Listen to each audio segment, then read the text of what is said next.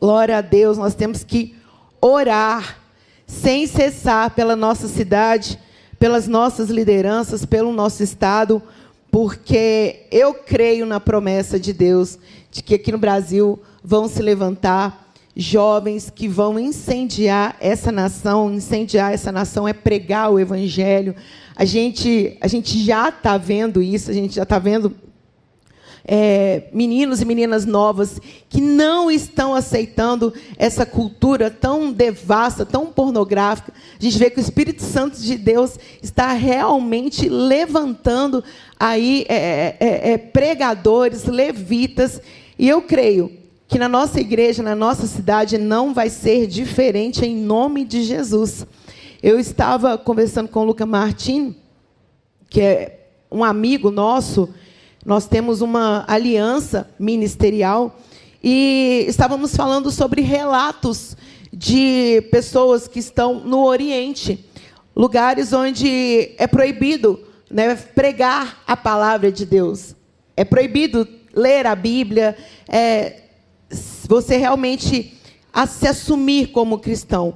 E, e essas pessoas elas estão sendo visitadas por Jesus através de sonhos. Esses relatos eles só têm aumentado. A primeira vez eu, como uma boa mineira, como uma boa desconfiada, eu falei, será? Eu escutei como, como se fosse um caso isolado, mas não. Eu tenho escutado vários e vários testemunhos de pessoas ao redor do mundo que têm contado a mesma história, a mesma experiência. Homens e mulheres em lugares onde não podem adorar Jesus Cristo, que não conhecem Jesus, estão sendo visitados por Ele em sonhos. Posso ouvir um glória a Deus aqui? Isso é a palavra do Senhor se cumprindo. O Senhor diz que todos, todos os povos, todas as nações vão ouvir falar sobre Jesus Cristo. E aí eles sonham e Jesus se revela a eles e muitos não podem contar. Então eles estão começando a conversar em código. Ah, você sonhou com um homem de branco? Se a pessoa sonhou, ela fala, eu sonhei. Se a pessoa não sonhou, não sabe, eles desconversam. E isso tem acontecido na China, isso tem acontecido em países árabes. E a gente vê que realmente o Senhor Jesus ele, ele está se movimentando para poder cumprir a palavra dele. Ele vai voltar. Ele voltará. Houve uma, uma polêmica, né, uma, algumas declarações no carnaval. E aí, sempre tem um bobo, né? Para poder falar na internet. E aí, o, o, o, o bobo da vez é o Felipe Neto. E aí ele falou que tem muitos anos que ele escuta essa história da vinda de Jesus, que a avó dele falava isso, que a mãe dele falava isso, e que isso nunca aconteceu. Já parou para pensar que Jesus pode chegar para mim, para você amanhã? Ele pode chegar amanhã aqui para mim. Eu posso sair daqui, me envolver num acidente e Jesus chegou para mim. Será que eu vou estar preparado? Eu estou falando de mim. Então a vinda de Jesus é um acontecimento profético. Ele vai voltar, ele prometeu. Todos verão.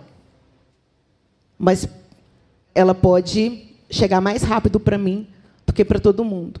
Então, se a gente for ficar com esse pensamento, ah, Jesus não vai voltar, Jesus não vai voltar, a gente se torna como pessoas incrédulas. Ele vai voltar, independente da data. Ele vai voltar para mim e para você. Então, nós temos que estar atentos, nós temos que estar vigilantes, a gente tem que zelar para poder cumprir a palavra do Senhor Jesus em nossas vidas. E eu queria que você abrisse a palavra de Deus em Mateus, capítulo 3, a partir do versículo 1. Palavra que o Senhor Jesus ministrou ao meu coração nesses dias para estarmos aqui estudando, compartilhando. Amém. Glória a Deus. Mateus 3:1 diz assim: Naqueles dias surgiu João Batista, pregando no deserto da Judéia, e dizia: Arrependei-vos, porque o reino dos céus está próximo. Este é aquele que foi anunciado pelo profeta Isaías. Voz que clama no deserto: Preparai o caminho do Senhor, endireitai as suas veredas. João tinha as suas roupas feitas de pelos de camelos e usava um cinto de couro na cintura. Alimentava-se com gafanhotos e mel silvestre. A ele vinha gente de Jerusalém, de toda a Judéia, de toda a província, a província adjacente ao Jordão. Confessando os seus pecados, eram batizados por João no rio Jordão. E vendo ele, muitos dos fariseus e dos saduceus que vinham ao seu batismo diziam-lhes: Raça de víboras, quem vos ensinou a fugir da ira futura? Produzi, sim, frutos que mostrem o vosso arrependimento. Não presumais de vós mesmos, dizendo: Temos por pai Abraão, porque eu vos digo que mesmo dessas pedras, Deus não pode gerar filhos a Abraão. O machado já está posto à raiz das árvores, e toda árvore, pois que não produz bom fruto, é cortado e lançado no fogo. Eu, em verdade, vos batizo com água para arrependimento. Mas depois de mim vem alguém mais poderoso do que eu, tanto que não sou digno nem de levar as suas sandálias.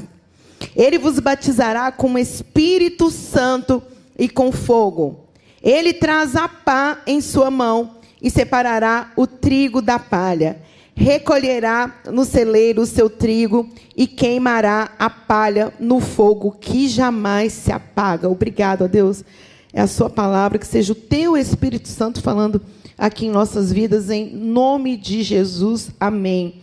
Esse, nesse último final de semana, nesse feriado de carnaval, nós estávamos com os jovens e adolescentes, mais adolescentes que jovens, no acampamento. E é um evento muito esperado por eles. Inclusive, a juventude hoje ela tem aprendido a cuidar desses adolescentes, a servi-los, porque eles são a próxima geração. Da mesma forma que a gente está ensinando os adolescentes também a cuidar dos juniores. E a igreja né, cuida dos seus. Nós somos um corpo. E diante daquele, desse evento, que é um evento muito esperado por eles, a gente é, prepara o melhor. Demanda muito tempo, demanda muitos preparativos, demanda recurso né, quase que infinito.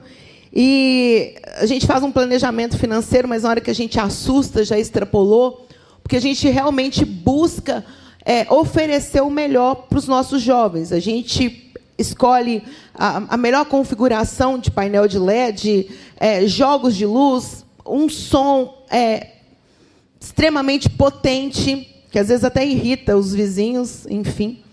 Né? sempre acontece, os meninos estão rindo, porque sempre vai um lá na porta. Eu não vejo ninguém na porta de baile funk. Eu nunca vi. Eu vejo eles indo brigar na porta de igreja. Isso eu vejo direto, mas na porta de baile funk não, mas tudo bem, né? Cada um sabe, né? Como é que é aquele ditado? Não é sabe para quem aparece? Assombração sabe para quem aparece. Pois é. Então a gente sempre prepara a melhor estrutura e durante a, a minha experiência de 38 anos de acampamento na Igreja Batista Getsemane, é, eu sempre vejo jovens, adolescentes que ficam muito emotivos. E aquela chama, né, igual a gente cantou, que a chama nunca vai se apagar, se apagar. E todo mundo orando e pede perdão e se perdoa, e chora e faz um concerto. Inclusive, o primeiro, a primeira sexta, o primeiro sábado, após o acampamento, a igreja fica lotada, né?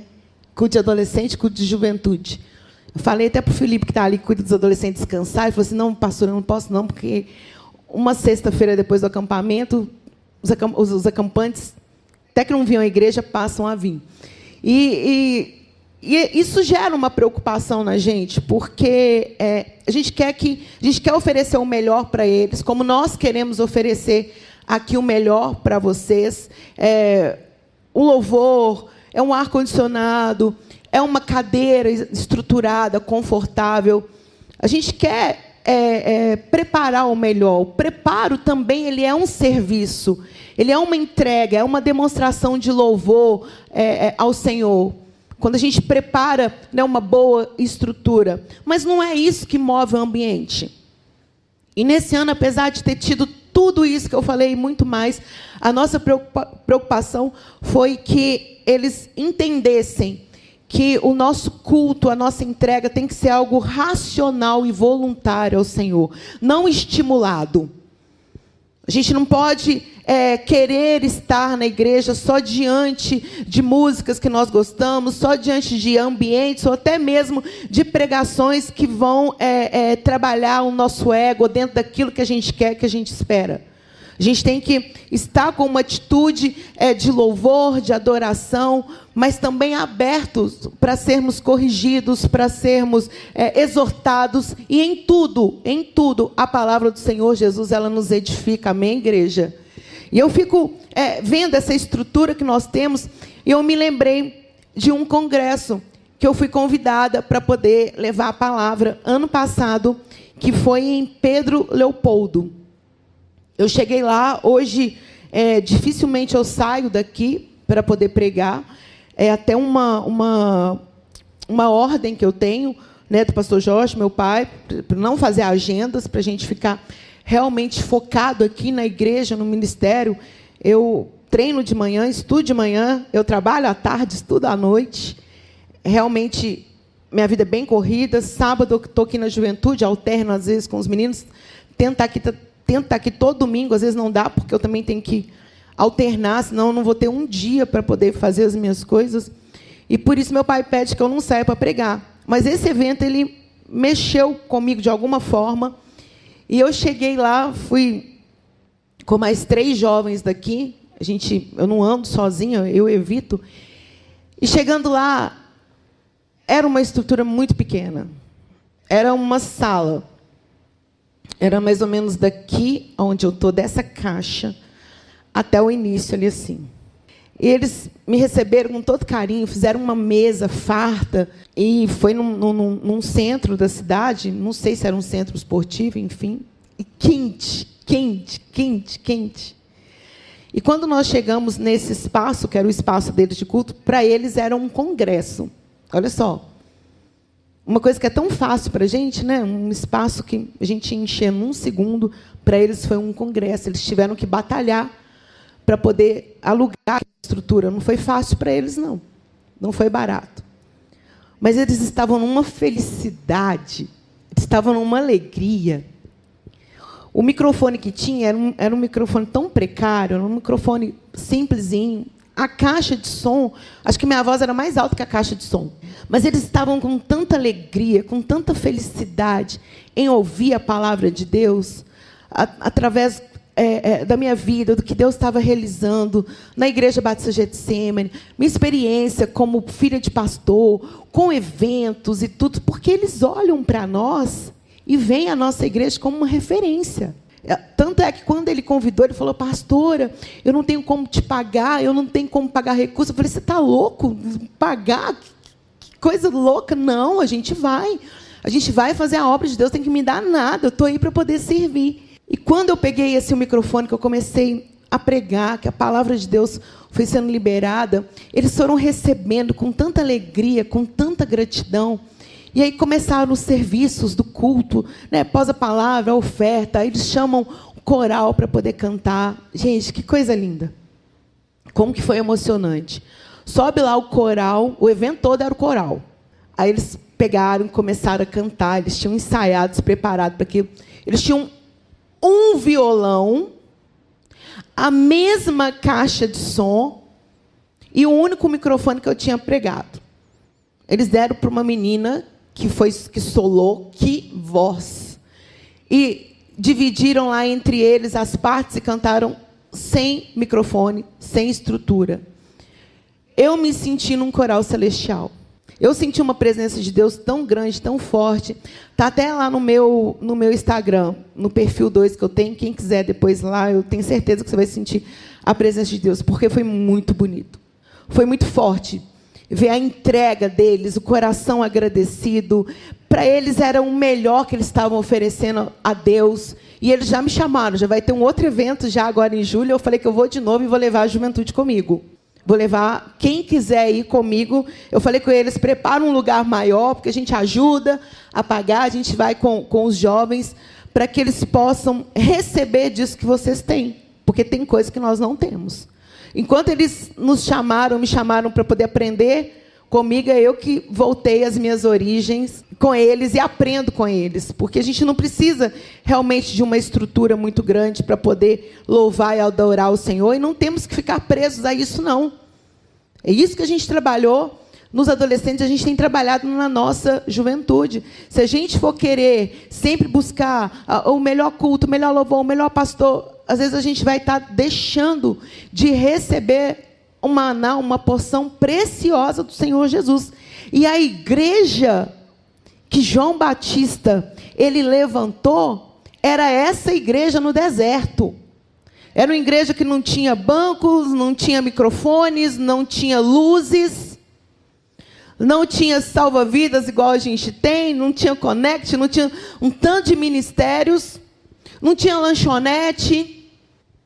A igreja ela era no deserto no calor, no sol. Quem já teve a oportunidade de ir num deserto aqui? É quente. É quente. Imagina uma sensação térmica de 50 graus. Coloca mais 5 graus. É quente. É abafado. Chega a ser insuportável. Não é à toa que muitos se cobrem, né? Porque eles falam que o, o, o, quando a roupa ela fica abafada, gera um efeito contrário que até refresca mas era no deserto a igreja de João Batista. E a mensagem, ela era a mesma. Todos os dias, arrependei-vos, porque o reino dos céus está próximo. Arrependei-vos, porque é chegada a hora. Arrependei-vos, porque o Filho de Deus está chegando. Era essa a mensagem. E eles iam até João Batista todos os dias para se batizar. Era uma multidão que estava atrás do, daquilo que João Batista pregava, daquilo que ele falava todos os dias, sem cessar. Arrependei-vos, porque é chegado o reino dos céus. Arrependei-vos, porque o reino de Deus está próximo. Vós o que clama no deserto, preparai o caminho do Senhor Jesus, endireitai as suas veredas, produzi sim frutos que vós que mostrem o vosso arrependimento. Essa é a mensagem do Senhor para nós nessa noite. Para nós nos arrependermos porque é chegado o reino de Deus. Ele voltará. Jesus vai voltar. Por mais que a mídia pense que não, que muitas pessoas pensem que não, Jesus Cristo, ele vai voltar. E é isso que nós ministramos em todas as ceias aqui. Ele voltará. Ele vai voltar. É a promessa. Enquanto estão cumprindo as profecias, nós estamos aqui mostrando os frutos do nosso arrependimento. Nós estamos mostrando que nós sabemos perdoar, porque nós perdoamos como Cristo perdoou.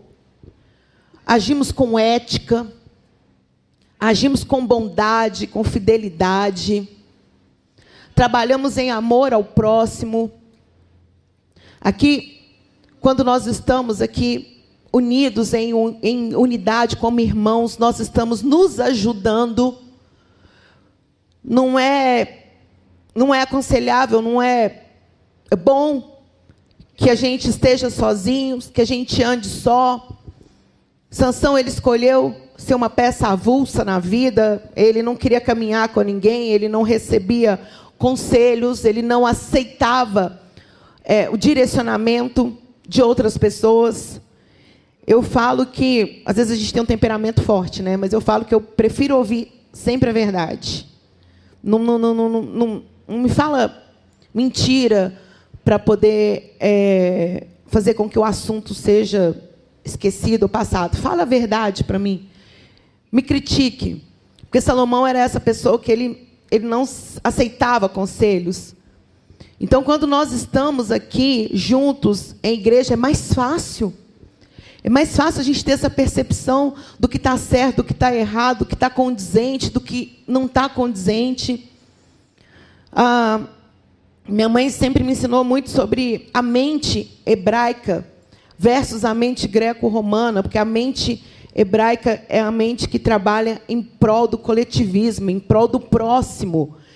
É, a mente hebraica que ela é baseada em princípios de Deus é aquela mente que trabalha em prol da colaboração, é, todos se ajudando, todos é, se fortalecendo, unidos. Já a mente greco-romana, ela preza muito pelo individualismo. A mente greco-romana não acredita em Deus, nas coisas celestiais. Já a hebraica acredita num Criador que é Deus, o Criador do universo, o Criador de tudo, de todas as coisas. A mente greco-hebraica, além dela ser individualista, ela é muito focada no eu, no ego, eu faço, eu posso é, em, em, divisão de classes, né? É, é, eu sou importante, eu não sou, é o imperador, é o rei, enfim. E a mente greco-hebraica, ela é focada em Deus, Deus como centro de tudo, é, todas as coisas estão debaixo do governo de Deus, do Pai. Já a mente é, greco-romana, não. As coisas elas são explicadas através é, do mito, da, da, da, da, filosofia. Os acontecimentos eles são aleatórios. A mente é, hebraica não. Tudo está no controle de Deus. Então, quando nós estamos aqui unidos, é, meditando na palavra do Senhor, o Espírito Santo ele fala a nós, ele fala à igreja. Se nós formos viver aí seguindo né, o, comportamento dos pagãos, a gente fala pagãos, né, aqueles que, que não aceitaram Jesus, se a gente começa a viver como eles, se a gente começa a falar como eles, a gente começa a ser inundado, a gente começa a ter a nossa mente aí tomada por pensamentos anticristãos, por comportamentos. Foi assim que o povo de Israel, quando eles já tinham já alcançado a terra prometida, eles, eles começaram a olhar para esses povos, eles passaram a querer ser como eles. Eles, eles pediram um rei, eles queriam é, ter um exército, um exército autônomo que fosse dirigido por esse rei homem. E Deus falou: Eu tenho uma aliança eterna com vocês. Eu sou o Deus de Abraão. Eu quero conduzir vocês. E eles foram olhando os povos vizinhos. Não, mas nós queremos ser como os pagãos. Samuel alertou, mas olha, vocês querem ser como os pagãos, vocês vão ter um rei, esse rei vai prender vocês, ele vai prender seus filhos, ele vai cobrar altos impostos. Às vezes é isso que as pessoas pensam, ah, eu vou num carnaval. Não tem problema. Além da gente ver pessoas cristãs, que isso me dói o coração, a gente vê essas pessoas cristãs levando as suas crianças, os seus filhos de fantasia. A gente vê jovens até a aparência da pessoa muda. É, é uma coisa tão, tão demoníaca, uma coisa tão infernal. Orem por mim, viu, gente, essa semana, depois dessa mensagem. Por quê? Porque pessoas estão olhando para as nações pagãs, estão olhando para a vizinhança e falando: eu quero ser igual, eu posso fazer, não tem problema. Jesus não vai voltar, não. As coisas não são como a igreja diz. Não, a igreja é, uma, é, uma, é um instrumento de manobra social. Não, o dinheiro da igreja é para poder bancar luxo de pastores. Não, Jesus não vai voltar, não. Não, não tem problema, não. Isso daí, é, a, a, a, isso que eles estão pregando aí é, é, é, é pura religiosidade, é pura mentira. Arrependei-vos porque é chegado o reino de Deus. Pessoas estão se esfriando, pessoas estão com aquele pensamento: ah, eu não preciso da igreja, porque eu adoro da minha casa, eu cultuo da minha casa. A gente está numa luta muito grande da nossa carne contra o espírito.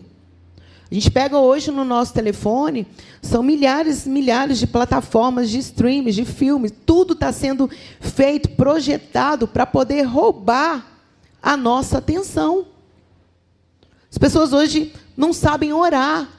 Às vezes a gente está numa reunião, a gente está é, num, num, num, num, encontro, numa célula, a gente pede a pessoa, ah, você pode orar, por favor? Não, não, não vou orar, não. Por que você não vai orar? Por que você não pode orar aqui por nós? Porque eu não sei orar. Eu falo, como é que é? Porque uma pessoa que não tem coragem de fazer uma oração em público é uma pessoa que não tem o costume de orar. Se uma pessoa chega para essa pessoa e pede uma oração, a pessoa não ora, pessoa vira e fala assim: não, não, não vou orar por você, não. Então vira e fala que vai orar e não ora nunca.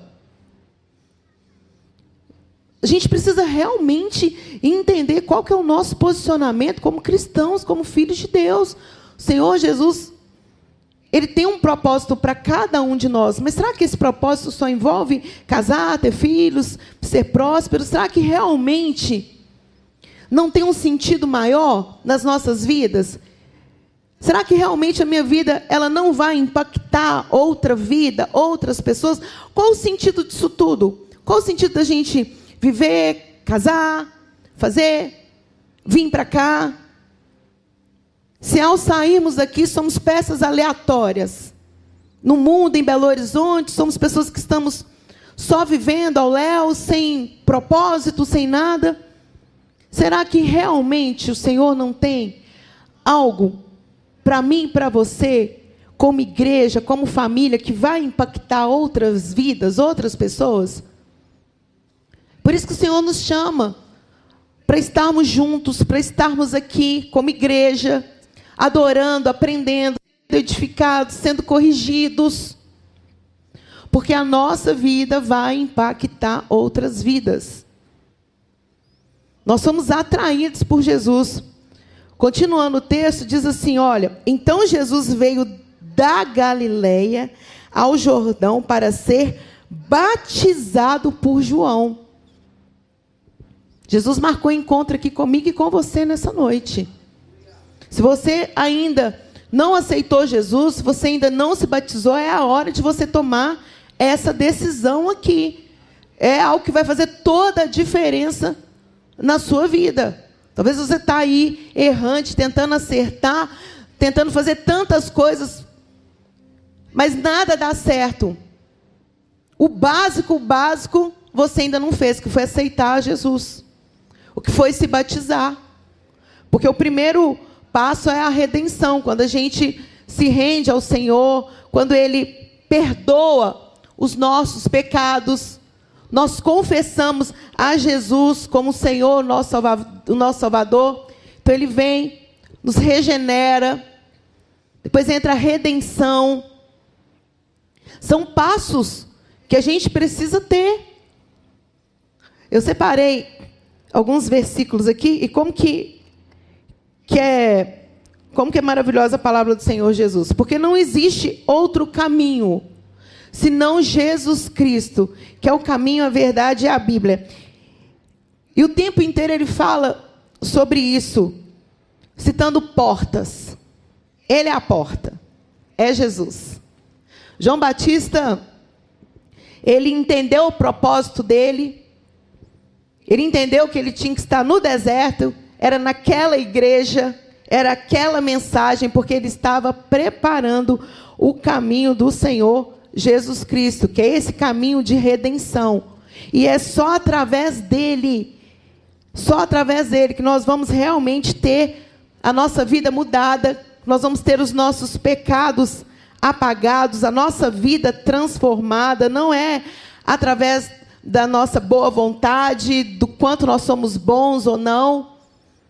Não vai ser pelas nossas obras, só vai ser através de Jesus Cristo.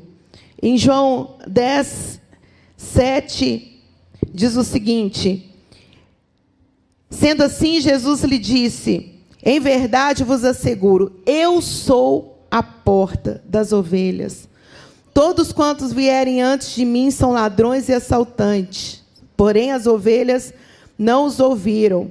Eu sou a porta. Qualquer pessoa que entrar por mim será salva. Entrará, sairá e encontrará pastagem. O ladrão não vem senão para roubar, matar e destruir. Eu vim para que as ovelhas tenham vida, vida em plenitude. Aquele continua, olha, eu sou o bom pastor, o bom pastor dá a sua vida pelas ovelhas. Na Bíblia diz que Jesus é o bom pastor e as ovelhas elas o reconhecem pela voz. Elas escutam sua voz, elas sentem o seu cheiro. Elas identificam a sua presença. E é isso que o Senhor Jesus ele quer para a igreja hoje, que verdadeiramente tenhamos Jesus como nosso pastor, o autor e consumador da nossa fé. Que a gente não venha viver de ventos, que a gente não venha viver baseado naquilo que só nos traz conforto. O corpo fica muito viciado em doses de dopamina, em, em, em, em querer alimentar a nossa carne constantemente. Tem dia que vai ser difícil mesmo, tem dia que a gente vai ter que vir sem querer, a gente não vai ter vontade mas a gente vem é pelo amor, a gente vem pelo propósito, a gente vem pelo serviço, a gente vem pela entrega. Se eu fosse olhar hoje mesmo o meu corpo, eu não estaria aqui. Sabata me mandando para o médico de novo, desde ontem. Todos os sintomas de dengue, eu até perguntei para ele se é dengue 2, dengue ao quadrado. Corpo coçando todinho, garganta, uma dor absurda de cabeça. Eu não enxergo nada que está aqui na minha frente, mas eu vim por quê? Eu vim porque eu tenho um propósito, eu tenho um chamado. Eu tenho uma missão. A minha missão é muito maior do que aquilo que tenta me parar. Se você está doente, vai para o médico, vai para o hospital, porque eu sou forte. De repente, dependendo, depois daqui eu vou. Mas se eu fosse olhar a minha condição, mesmo física, emocional, eu não estaria aqui. Estou debilitada, estou cansada. Estou exausta, gente acabou de sair de um congresso, ia dormir todas as noites, três horas da manhã. Eu sou aquela pessoa que eu não funciono se eu não dormir. Então vai ter dia que você não vai querer vir, você não vai querer ler a Bíblia, você não vai querer orar. Vai estar essa luta da carne. Vai estar essa guerra interior. Mas a gente faz pelo amor. A gente faz pelo propósito, que é muito mais forte muito mais forte do que aquilo que está militando, aquilo que que está vindo. Porque, cara, é uma coisa assim, muito louca. A gente come, a gente está com fome, dá aquele, aquele mau humor, né? Porque fome deixa a pessoa mal-humorada. Eu não sei você, mas eu fico.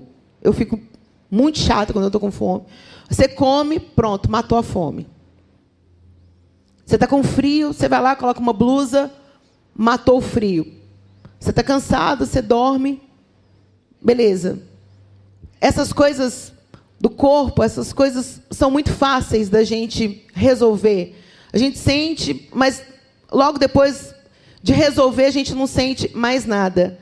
Só que a dor da alma, a dor do coração, a dor do desespero, a dor da angústia, essa não tem nada que passa a não ser o Espírito Santo, a não ser Jesus Cristo.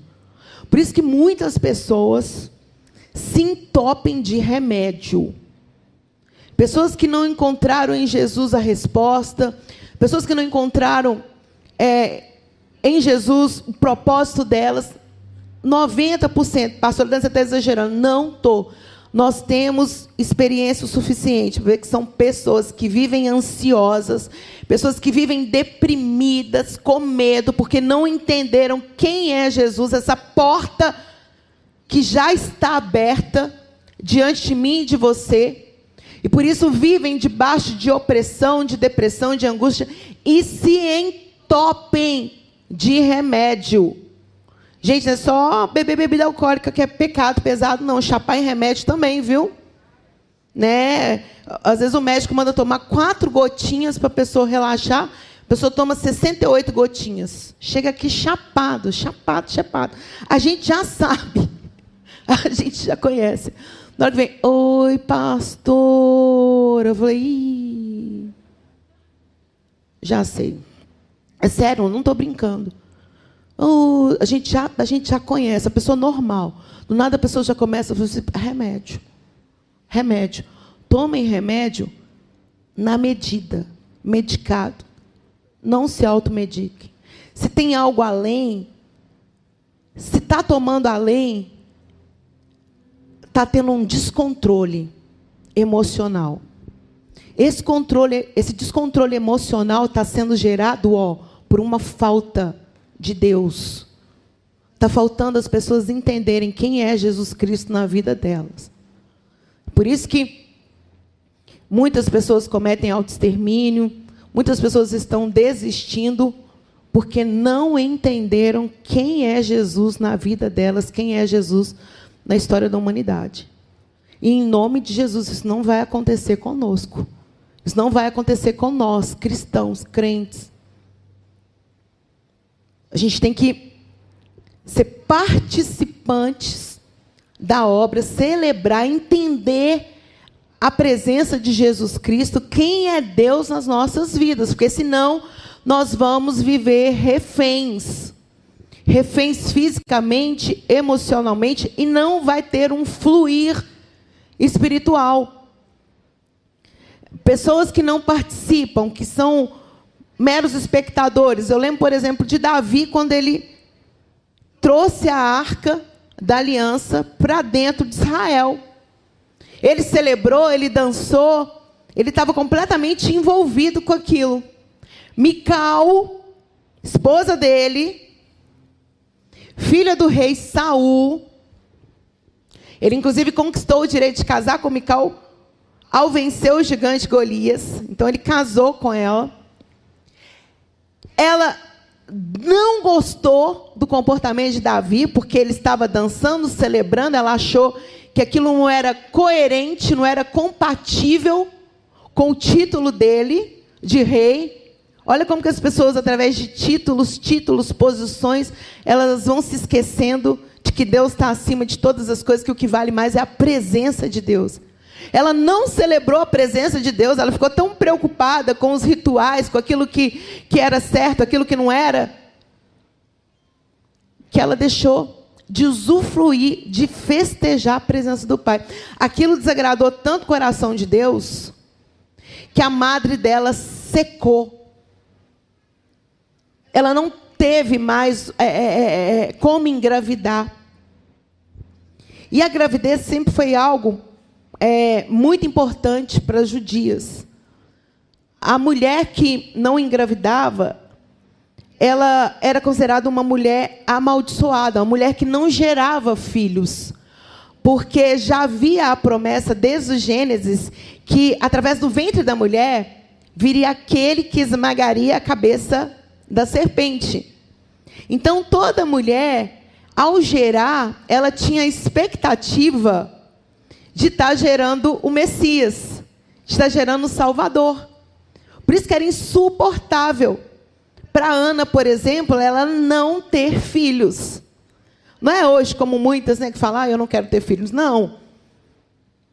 Para a mulher judia daquela época era importantíssimo. Então, quando Mical ela tem o seu ventre é, tomado, né, seco, ela se transforma em uma mulher estéril, aquilo é uma condenação para ela. Você não celebrou a minha presença? Você não celebrou a entrada da arca que representava a presença de Deus? Então você se torna uma pessoa infértil. Você se torna uma pessoa amaldiçoada. A gente pode estar manifestando muitas vezes essa infertilidade espiritual nas nossas vidas, porque não estamos celebrando a presença de Deus.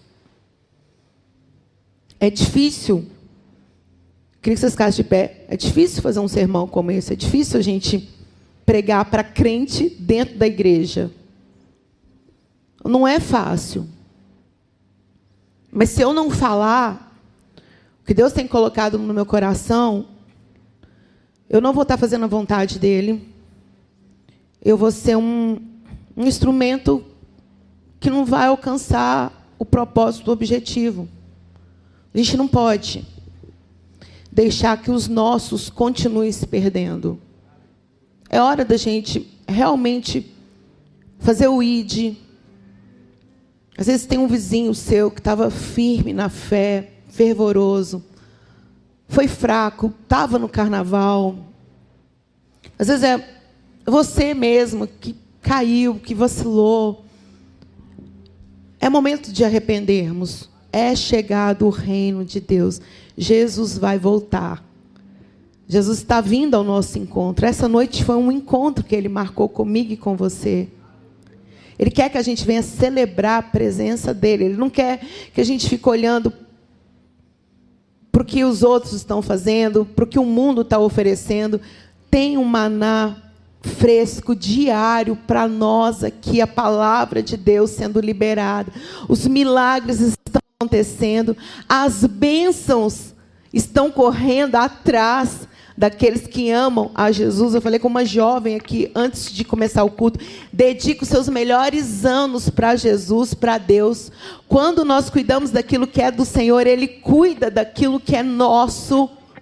É a palavra de Deus, são as promessas do Senhor Jesus. São mais de 8 mil promessas liberadas aqui sobre as nossas vidas. Não vão ser as circunstâncias, não vão ser as nossas escolhas que vão travar aquilo que o Senhor ele tem para fazer nas nossas vidas. Não, vão ser, não vai ser nada que a gente fez, não vai ser nada que a gente disse que foi liberado aí como semente no mundo espiritual, porque em nome de Jesus vai haver um arrependimento aqui, coletivo. Nós vamos orar. Nós vamos orar para pedir que o Espírito Santo de Deus, que o sangue de Jesus continue sendo a nossa cobertura aqui na igreja a nossa cobertura celestial. Como eu disse na virada do ano, eu estava orando e continuo orando para que possamos fazer boas escolhas, escolhas alinhadas ao trono da graça. Palavra do Senhor Jesus, ela independente da mensagem esteja sendo pregada na, na, igreja que você gosta ou não, ela é viva, ela é eficaz e ela tem nos chamado a um arrependimento. Não são as nossas boas ações que vão nos salvar. As nossas boas ações são um reflexo do nosso Salvador. Se nós o amamos, se nós o seguimos, se nós somos seguidores de Cristo, nós somos filhos, nós temos a essência do Pai, logo as nossas ações demonstram isso. Mas nós aceitamos a Jesus, nós pedimos perdão pelos nossos pecados, nós batizamos nas águas, existe uma reconexão com Ele, e através desse ato de aceitar a Jesus Cristo como nosso Senhor, nosso Salvador, a porta que nós lemos aqui, eu sou o caminho, a verdade e a vida, Jesus Cristo. Mediante a essa escolha, aí sim nós temos a salvação. Aí sim nós temos direito à vida eterna. Somos chamados de filhos de Deus. Mas Ele tem nos chamado ao arrependimento ele tem nos chamado a evangelizar. Não está na hora, no momento, de sermos uma igreja egocêntrica, egoísta. As luzes aqui não são para poder. Na época acendeu que eu pegar o gancho. Não é para poder me deixar mais bonita, ou isso, aquilo. Não, se acende uma luz aqui, uma simples luz, mas é para enfatizar Jesus Cristo. As músicas que nós cantamos aqui, elas são para poder exaltar Jesus Cristo.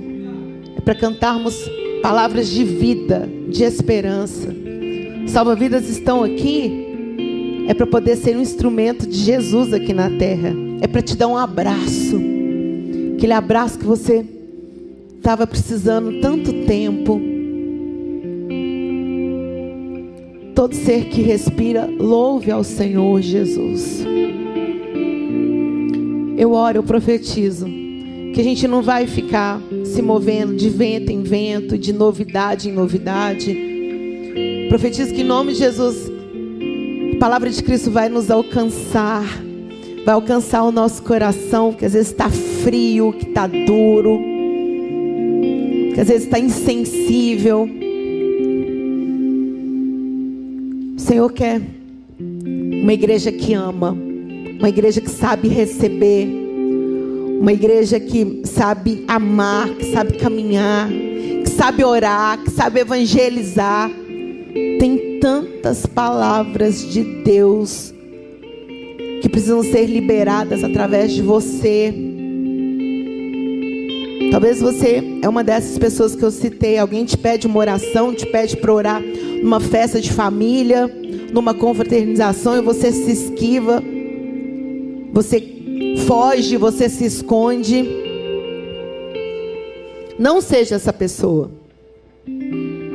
Pelo contrário, Comece a orar todos os dias. Fala, Senhor, eu abençoo minha casa. Senhor, eu abençoo minha vida. Senhor, eu abençoo os meus negócios. Peço que o Senhor vá à frente. Senhor, abençoe a nossa cidade. Senhor, abençoe meu casamento. Senhor, abençoe é, é, é, é, meu curso na faculdade. Comece a orar.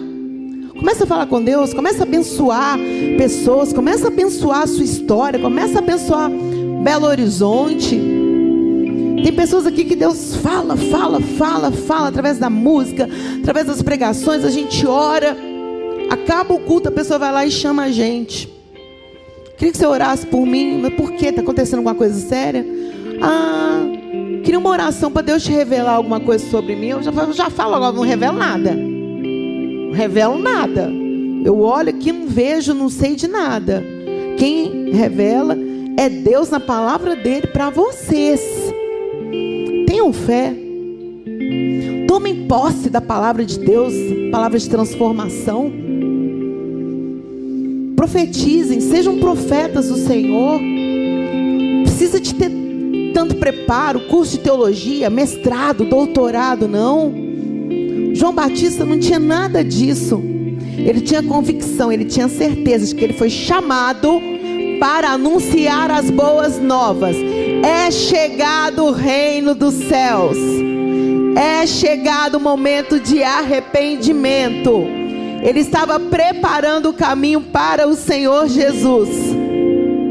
Nós somos a noiva. Estamos preparando o caminho para a vinda de Jesus. O que, que é esse preparo? É santificação, é amor ao próximo, é pregar o Evangelho, é sermos a noiva, o céu aqui na terra.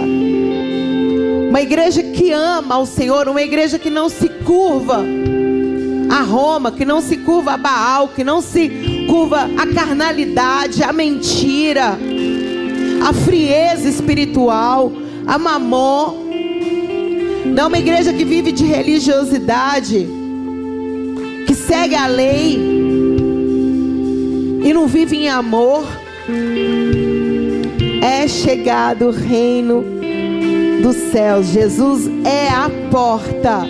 E essa porta, ela está aberta para mim e para você nessa noite. Nós vamos adorar o Senhor um minuto. E nesse um minuto eu queria que você curvasse a sua cabeça. Não olha para ninguém que está ao lado. Já vamos encerrar. Vai ser oração, vai ser dízimo, despedida. Daqui a pouco estamos indo para casa. Mas façam um minuto de oração, um minuto de reflexão. Fala, Senhor, conversa com Deus. Fala, Espírito Santo, eu quero ser uma das pessoas que vai preparar o caminho para o Senhor. Eu quero ser como João Batista eu quero é anunciar a Sua palavra, o Seu Evangelho. Eu quero ter as marcas do Senhor na minha vida. Eu não quero viver por estímulo. Eu não quero limitar aquilo que eu preciso fazer ao que eu estou sentindo, ou se eu quero, se eu não quero. Que eu faça aquilo que precisa ser feito. Que eu tenha um relacionamento profundo com o Senhor que eu seja direcionada, que eu viva em amor, não sobre o peso da lei, mas que eu viva em santidade e em amor ao Senhor Jesus. Fale com Deus, que seja um momento seu e dele agora. Jesus, ele veio até João Batista para ser batizado. E sendo Jesus batizado, saiu logo da água, e eis que abriram os céus, e viu o Espírito de Deus descendo como pomba e vindo sobre ele.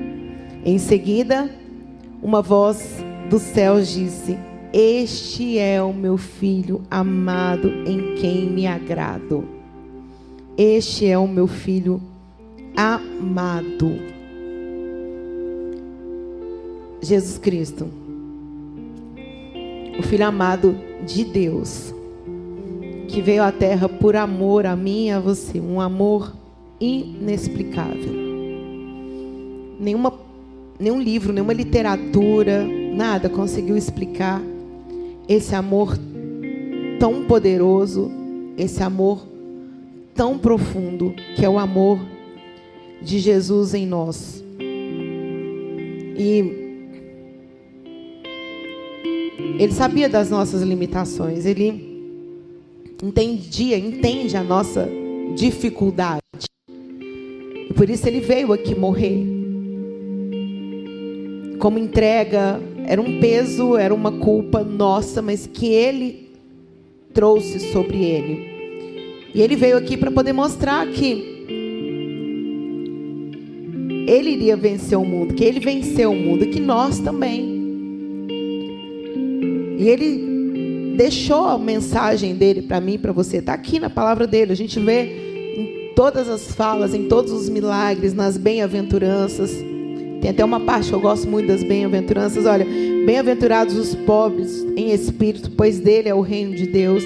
Bem-aventurados que choram, porque serão consolados. Bem-aventurados humildes, porque herdarão a terra. Bem-aventurados os que têm fome e sede de justiça, porque serão fartos. Bem-aventurados os misericordiosos, porque alcançarão misericórdia. Bem-aventurados os limpos de coração, porque verão a Deus. Bem-aventurados os pacificadores, porque serão chamados filhos de Deus. Os que sofrem perseguição por causa da justiça, porque deles é o reino dos céus. Bem-aventurados sois vós quando vos insultares e perseguirem, mentindo, disserem todo mal contra vós por minha causa. Exultai e alegrai-vos sobremaneira, porque é esplêndida a vossa recompensa nos céus, porque assim perseguiram os profetas que viveram antes de vós. Endireitai-vos as suas veredas. Depois medite no Sermão do Monte. Eu li uma pequena parte aqui que fala sobre justiça, sobre sermos limpos de coração, porque somos bem-aventurados. Endireitai os vossos caminhos, é o que o Senhor fala para mim, para você, para a igreja dele nessa noite. Bem-aventurados, porque veremos a Deus. Ele prometeu que ele vai voltar e ele vai voltar. Todos os joelhos se dobrarão e toda língua confessará que Jesus Cristo é o Senhor Jesus. O povo ainda é teimoso, né? O relógio está batendo. Tic-tac, tic-tac. Está quase na hora. Muitos ainda não acordaram. Mas o Senhor nos colocou aqui como atalaias. O Senhor nos colocou aqui como profetas, como anunciadores das boas novas.